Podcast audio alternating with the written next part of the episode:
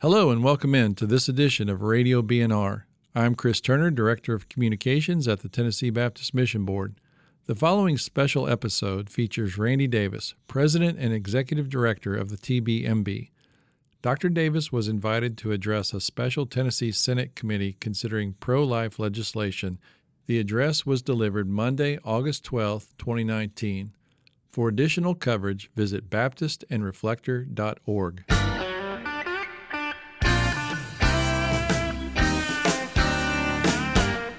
It was a shocking scene. New York Governor Andrew Cuomo stood at the podium, defiantly poking his finger toward the audience. The audience responding with enthusiastic cheers. He had just signed into law one of the most comprehensive pro abortion bills in our nation's history. I thought, God help us. That man has just signed the death sentence of thousands upon thousands of children. I'll never forget the disbelief, the disgust, the devastation that I felt at that moment. Have we sunken so low and devalued life so much that we rise to our feet and enthusiastically celebrate, as your counterparts did in New York, the murder of unborn children, many of whom, under normal circumstances, would just be moments away from being placed in their mother's waiting arms. I never want to see that moment in New York repeated. And I certainly never want to see that moment repeated in our beloved Tennessee. Esteemed senators, I believe that what happened in New York woke a sleeping giant. Lovers of life, including nearly 1 million Tennessee Baptists, have just begun to rally for life. I come before you today representing those Tennessee Baptists, and we want you to know that we stand for life. Just three weeks ago, the Tennessee Baptist Mission Board launched a petition initiative called I Stand for Life. Through that, thousands of Tennessee Baptists and almost a thousand pastors to date have indicated their support for legislation protecting Tennessee's most vulnerable citizens. I believe the bill before you today does just that. And on behalf of those Tennessee Baptists living in your voting districts, from Memphis to Mountain City and Dyersburg to Ducktown, I encourage you to move this bill forward to the next legislative session for approval and then to Governor Lee for his signing into law.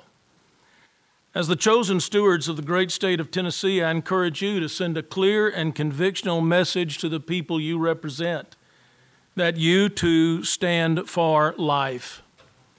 Bills like this one are gravely significant because they come down to two fundamental issues life and our collective responsibility to protect it. The degree to which we as a people value life, all life, determines the strength of the society in which we live. Unfortunately, with Roe v. Wade, our society tipped toward becoming a culture of death. And let's be honest abortion is largely a violent form of birth control. Tennessee Baptists support the passage of this proposed legislation because it rightly acknowledges and protects life from conception. This fact is self evident and finds its origins exclusively in the hands of God, our Creator. The Bible's very first chapter tells us God created life in his image. In Psalm 39, for you formed me my inward parts, you knitted me together in my mother's womb. God told the preacher Jeremiah, Before I formed you in the womb, I knew you. And we know that God values all life as He sent His only Son to redeem broken humanity. The Bible testifies in its entirety that God is life's ultimate and defining authority. Abortionists argue laws protecting unborn babies encroach on a woman's right to choose. However, that argument exposes a strident desire to take the giving of life from God's hand. For mankind to claim authority in determining when life begins and when it ends is the pinnacle of arrogance and the trend to redefine an unborn child in ambiguous and impersonal language only exposes the absurdity of our arrogance. Arguments for abortion are shallow and require the denial of facts. Evolutionists through the years have referenced science to support the idea that humanity was created some way, any way other than by God. They've manipulated science to deny God and devalue life. The argument is that if we don't acknowledge the unborn as a child, it is therefore not a child. To prefer the philosopher Descartes, the argument is, I think, therefore it is not. Is it in ironic that the more refined science and technology become, the more the two affirm the Bible's declaration Life begins at conception, and conception results in a child.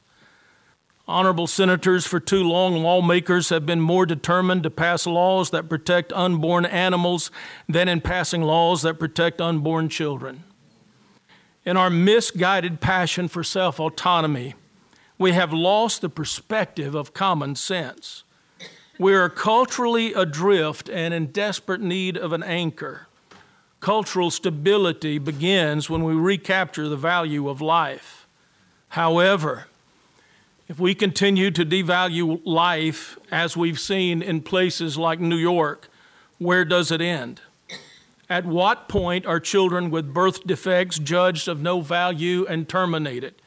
At what point are the elderly judged of no value and are terminated? And what about ethnic groups? History reveals that genocide has been the fate for these groups deemed of no value by others. What you decide here and in the future about this bill does not just affect unborn children. It has far reaching consequences that define what Tennesseans say collectively about how we value life now and in the future. Senators, I appeal to you from what I've read in the spring and what you were up against and what you've been threatened with. I beg of you not to be bullied by the threats of economic boycott. And I want to tell you on behalf of Tennesseans, Tennessee Baptist, that we believe it is worth the risk and it is worth the cost to pursue this bill through the courts.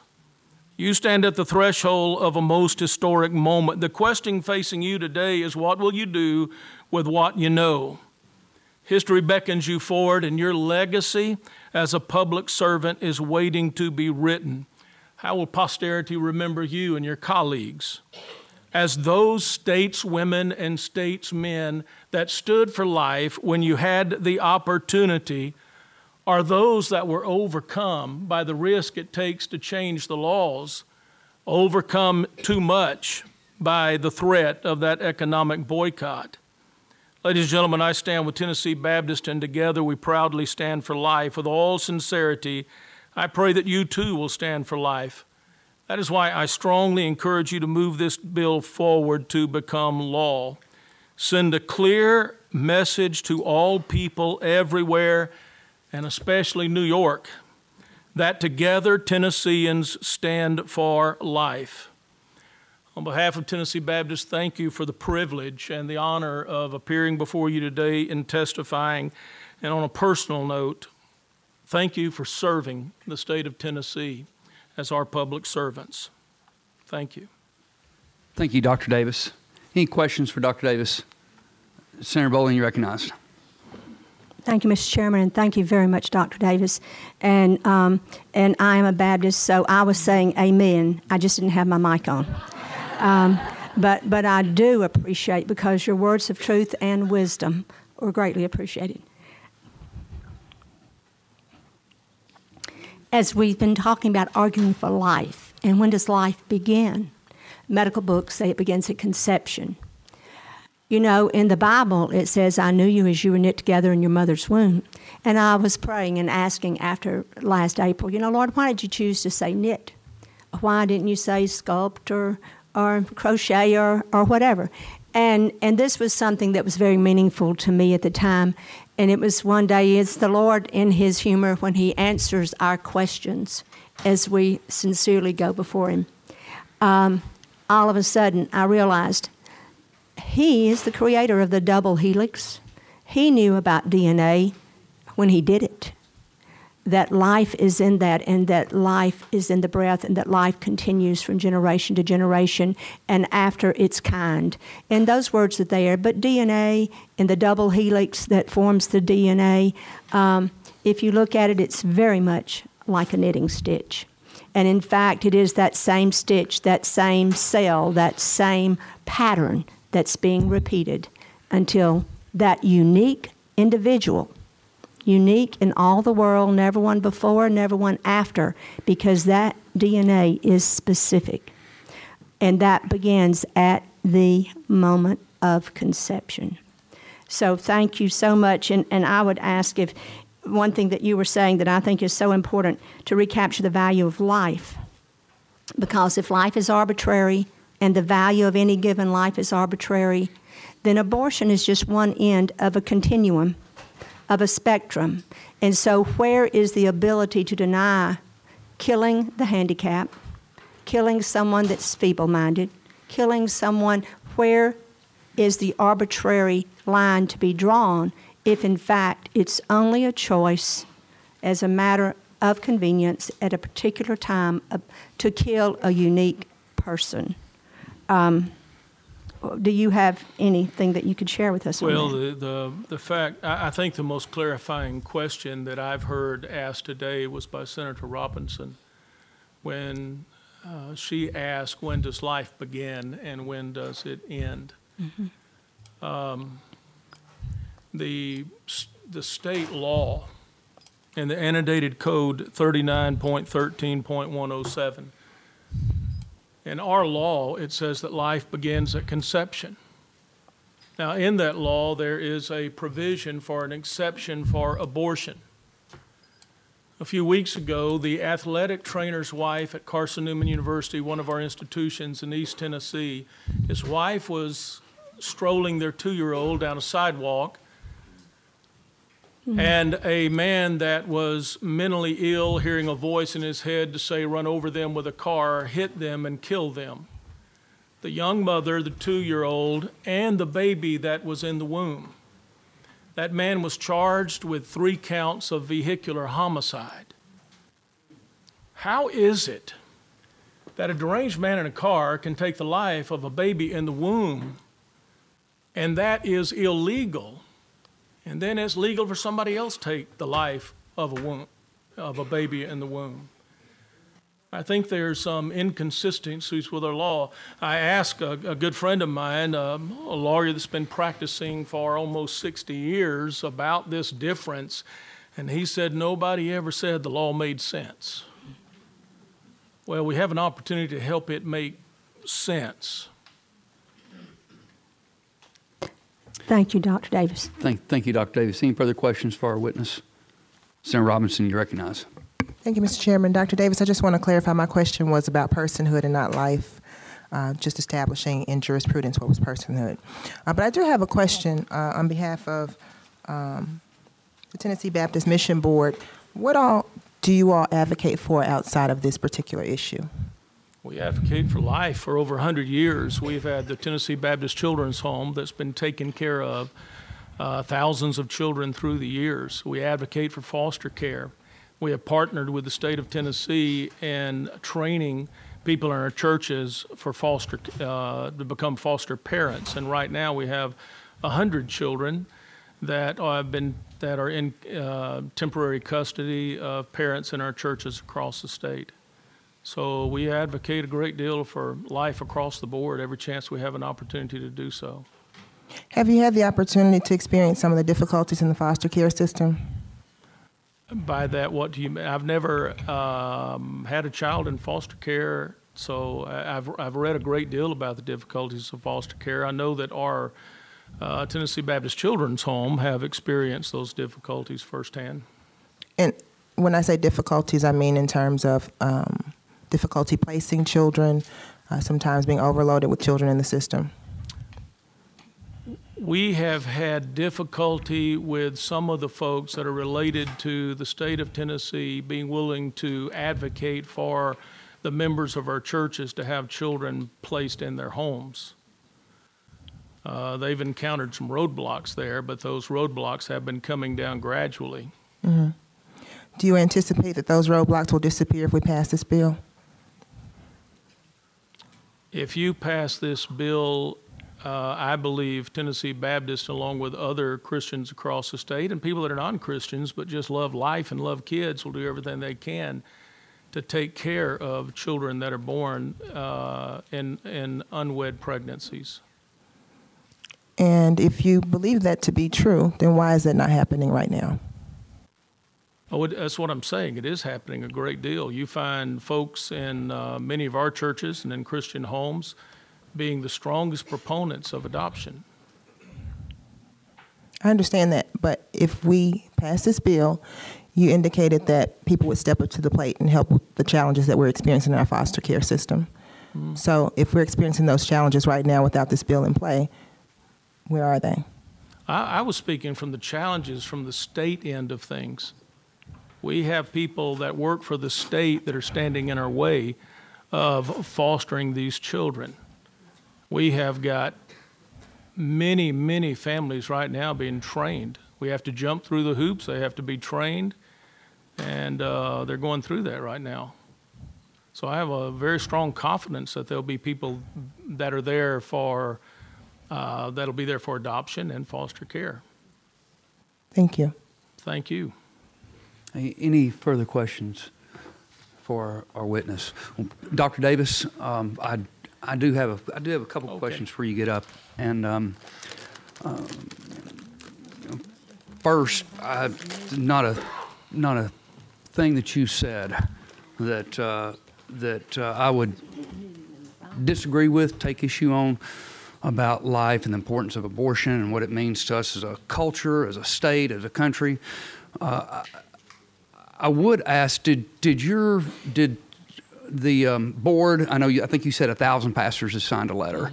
Um, do you have a board that that examined this issue and and came to a conclusion to support this bill? And if and if you did, or was this something that you examined it and came to a conclusion to support it? And if you did, did you consider? I think we're going to hear from a witness in just a minute uh, that the that this bill could be counterproductive to overturning Roe. Um, you know, it's um, I think the immediatism versus incrementalism, and there's a there's uh the biggest split in the pro-life movement probably since its inception.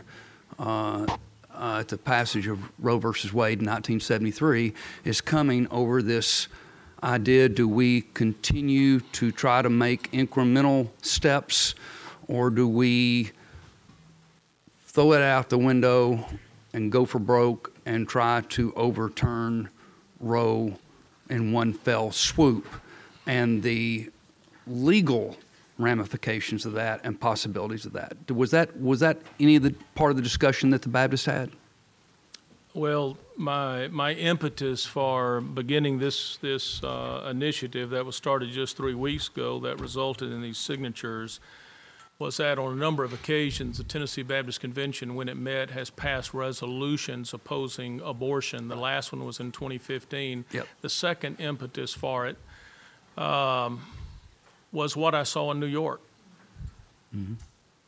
And um, is is that that was just so disturbing that I thought, what can we do about this? We've got to be involved. We can't sit on the sidelines and just assume nothing can ever be done about Roe v. Wade.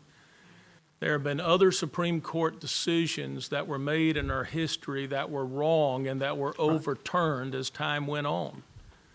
And I believe this is one of those that needs to be overturned. Right. So that was the impetus for it. Um, in the body of the of the um, the body of the initiative of the petition, it speaks of this bill and it speaks of life beginning at conception. Right. Did you have another question in those questions? No, no, no. It was, it was, it was. It's just, I, I just wanted to, to, to know that the, that, that the Baptist, and I'm just Yeah. saying you're here representing the Baptist, which I'm one of them, Right. con- considered both sides, because I, I- I know that, that myself, and there may be a couple others up here, are still somewhat struggling with this question. The goal's the same, the overturn, and even if we overturn Roe, it's just going to kick it back to the states. Those of us in Tennessee who want to go and, and, and we will immediately pass a, uh, with, with the majority we have today, immediately pass a, hopefully would be the strongest bill in, in the nation. If we, if this is an issue to us, we're going to have to go start working in other states because it won't ban abortion nationwide. It'll just throw the question back to the states. And so, uh, again, with the goal being the same, again, I think we're getting ready to hear from another witness who's going to come at this from a little different direction. The goal being the same overturning Roe, s- saving babies' lives, throwing this back to the states and letting them decide.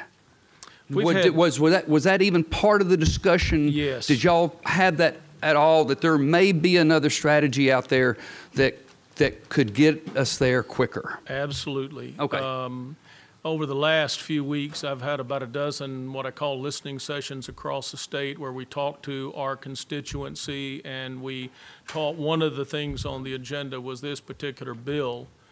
And uh, in those conversations, and most of the conversations, that came up about the difference between the two, the difference between the heartbeat bill and the difference between this bill, which, even though we have commonly referred to it as heartbeat every chance we have gotten, we have attempted to uh, e- explain it like you did, that there is a difference. And I think if we have a shot to go back to identifying that birth begins at the point of conception, we ought to take it. Well, and you're still not you're still not getting my question. I'm not comparing the heartbeat bill and this bill. I'm I'm I'm talking about the the The risk? the, the idea that that the court is not going to overturn Roe in one fell swoop, but that this chipping away that's been going on for years and has allowed us to put certain restrictions into into place uh, would eventually get us there, and that this again, this this argument that we're going to hear that this strategy is just going to be like a, a, a you know a wave crashing against a, a solid wall, and it's just going to dissipate and go away. Here's what I know, Senator Bell. We are for anything you can do that would diminish abortions taking place in the, Tennes- in the state of Tennessee. We are for any of it. What we do know is that y- you folks have access to a great deal of resources in your positions that are provided by the people of Tennessee. And we believe that you guys, between now and the spring, can come up with a bill if, if it, uh, make this bill even better than it is, and we trust you with that. Um, to Quote one more scripture, to whom much is given, much is required. Yeah. Yep. All right. Thank you, Dr. Davis. Uh, Senator Rose, quickly. I'll make it quick. Thank you, Dr. Davis, for being here. A couple of things. It's been over 128 years that the Tennessee Baptists have, and uh, my colleague from Memphis let you know that in providing foster care, residential care, and adoptive services, and have pledged over a million dollars in the George Shinn Foundation for foster care. So we applaud Tennessee Baptists. You mentioned a thousand pastors you have. Uh, three weeks you've been ga- garnering signatures. How many do you have to date? Uh, to date, we've got over sixteen thousand, And that's inside of three weeks. and that's inside three weeks, and that is with our staff carefully going through those signatures to make sure there's nothing that would impugn the integrity of the process. Thank you. Thank you, Senator Rose. Senator Robinson, you recognize. Thank you, Mr. Chair. I just want to uh, ask for the record, how many uh, women executive pastors do you have in your convention? How many women executive pastors? Or senior pastors? None. So is it the same ideology that uh, restricts access to women being able to lead a congregation that leads you all to support women not being able to make a medical decision about their body? I don't, I don't think the biblical interpretation of the leadership of church has any, of churches has anything to do with the question before us. I know that in these documents, about 60 to 70 percent, well, 60 to 65 percent of the signatures are from women. Thank you. Okay. You're quite welcome. Senator Gardenhire, you recognized. Thank you. Uh, I was a Reformed Baptist. I'm now Presbyterian. So uh, you, you mentioned Must have been predestined. that- that's what I said. We, we, we already know the outcome of this. you, you mentioned that abortion, in, in some people's opinion, is another uh, method of birth control. Is there any, the Baptist, any methods of birth control that y'all approve of or would sanction? I think abortion is the only one that we have a focus on. Um, my my sweet wife was raised a Catholic, and of course the Catholics have what they've referred to as the rhythm method. And uh, my wife was her mother gave birth to twelve children, so that didn't work.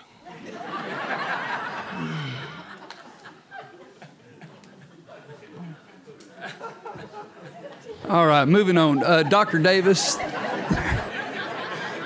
thank you very much for being here today. Thank you. Thank you. Thank you for coming.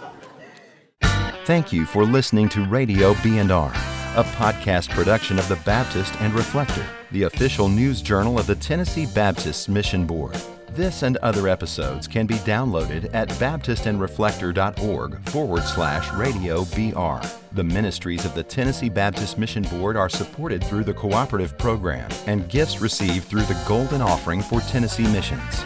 For more information, visit tnbaptist.org.